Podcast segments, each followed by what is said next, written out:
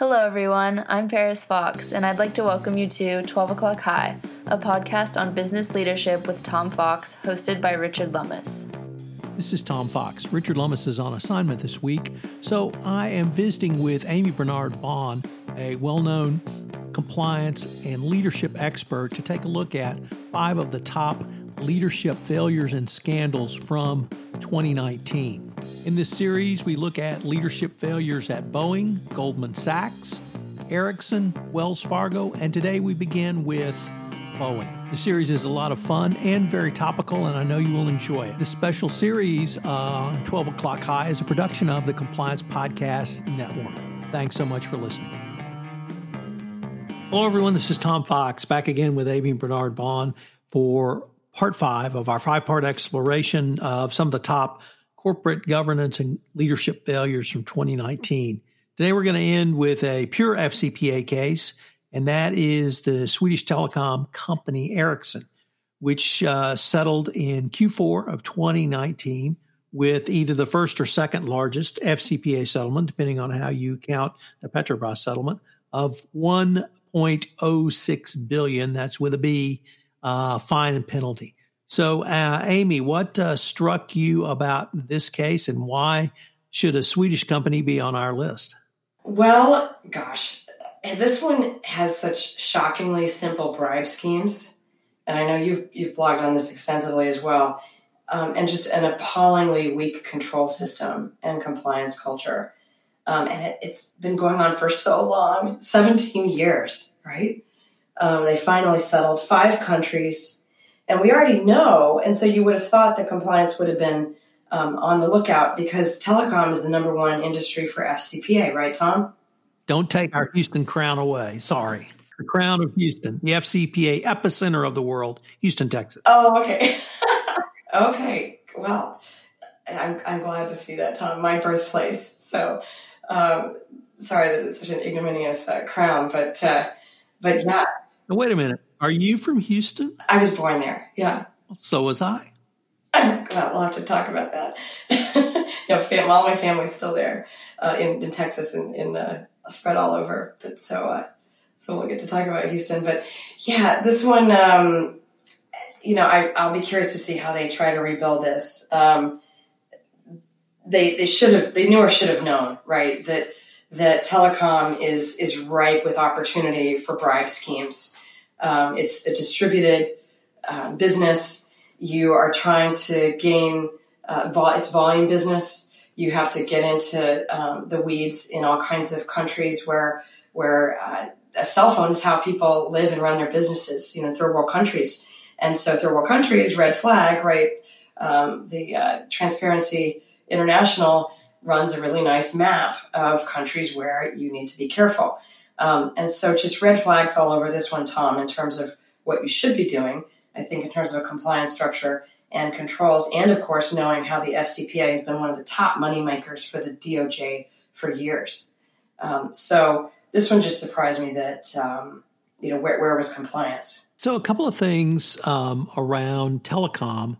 What we have seen is the Department of Justice engaged in industry sweeps. And really, the first industry sweep was um, energy. Then we went to pharma. Uh, then we went to tech. Then we went to private equity. And now we're on telecom. And you're absolutely right. Uh, telecom is rife for potential FCPA exposure because so much of what they do, uh, well, not so much, all of it's licensed. So there's always a government touch point.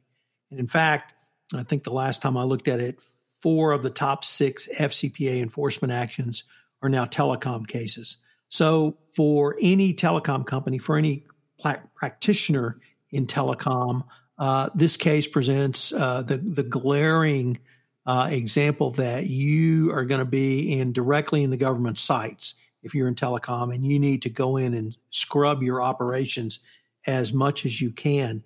But the um, uh, you you also hit on a point that it is it's the doc settlement documents in the form of the deferred prosecution agreement and other documents not really identify any of the specific individuals involved, but it, it seemed to me that there was very senior level involvement in this case, and that an entire culture of corruption pervaded the company, how how could a U.S. based monitor, if indeed they select a U.S. based monitor, begin to think through changing the culture at a company like Ericsson, where, as you also noted, 17 years of bribes uh, and corruption had occurred. Yeah, well, I was I was intrigued by the report that they issued uh, on December 7th, where they promised to invest and to implement the best methods and systems available, which um, you know isn't very specific. There's a whole slide deck actually that's publicly available online um, from the CEO's chief legal officer and the CFO.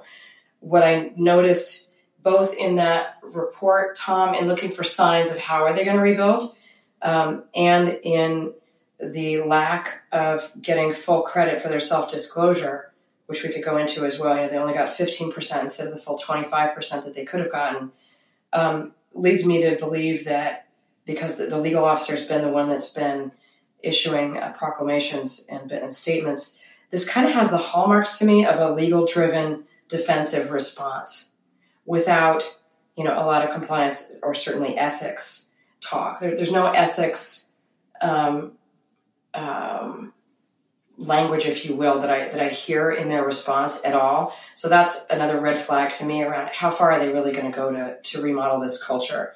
As you and I both know, there's a long debate in our compliance community around you know to whom should the compliance and ethics officer report, and um, in a, in a in an organization where you've got a, a, chief legal officer who gets the role of compliance and the independence that it needs to do its job in doing the right thing as opposed to doing the legal legally defensible thing, um, it can work fine. I've, I've, worked under both structures. But in this structure, I tell you I'm concerned. I'll be very interested to see if the monitor, for example, can persuade uh, or insist that the company has an independent compliance officer based on what I see. Because um, it's not it's not in the slide deck, Tom. Um, and they fired their CEO in 2016, I guess, in a in a in a um, reactive attempt, perhaps to get away to get away from some of the uh, corruption suspicions that they hired Hans Vestberg in July 2016. But you know that doesn't seem to have, have done much with the settlement because I don't think that changed the culture because you know they didn't disclose two matters that that uh, were found out anyway. Seems foolish to me. Why would why would you not disclose um, that you knew of stuff uh, going on? And then they failed to timely remediate some of their other work. So, you know, I'm frankly surprised they got the 15%. So, Amy, unfortunately, we're near the end of our time, but this has been a, just a ton of fun going through these cases, talking with you, getting your perspective. Uh, this is now, I think, the second year we've done this, and I hope we can do it again uh, a third year. And maybe what we should consider is maybe an interim series of podcasts uh, at the six month mark to see if we can assess if anything's really changed in any of these companies. That would be great. I, I mean, look, more than anything, I think you and I both want all these companies to succeed. It, it hurts employees, shareholders, the economy, communities when companies fail, right? Um, so um, each year, I'm I try to be optimistic, but it's always sobering Tom, you know, given this this week and what we've talked about, to to see some of the greats and some of the challenges that, that they're facing. So I would love to check in in six months. This is Paris Fox again. We hope you enjoyed this episode of 12 O'Clock High, a podcast on business leadership with Tom Fox. If you enjoyed the show, please go to iTunes and rate the podcast. Thank you for listening. Hello, everyone. This is Tom Fox again. I'd like to thank you for listening to this five part series on leadership and corporate failures from 2019 that I did with Amii Barnard-Bahn. I hope you'll join myself and Richard Lummis again next week on 12 o'clock high when we begin our annual February review of leadership lessons from Oscar winning Best Pictures. Thanks again for listening. 12 O'Clock High is a production of the Compliance Podcast Network and a proud member of C Suite Radio.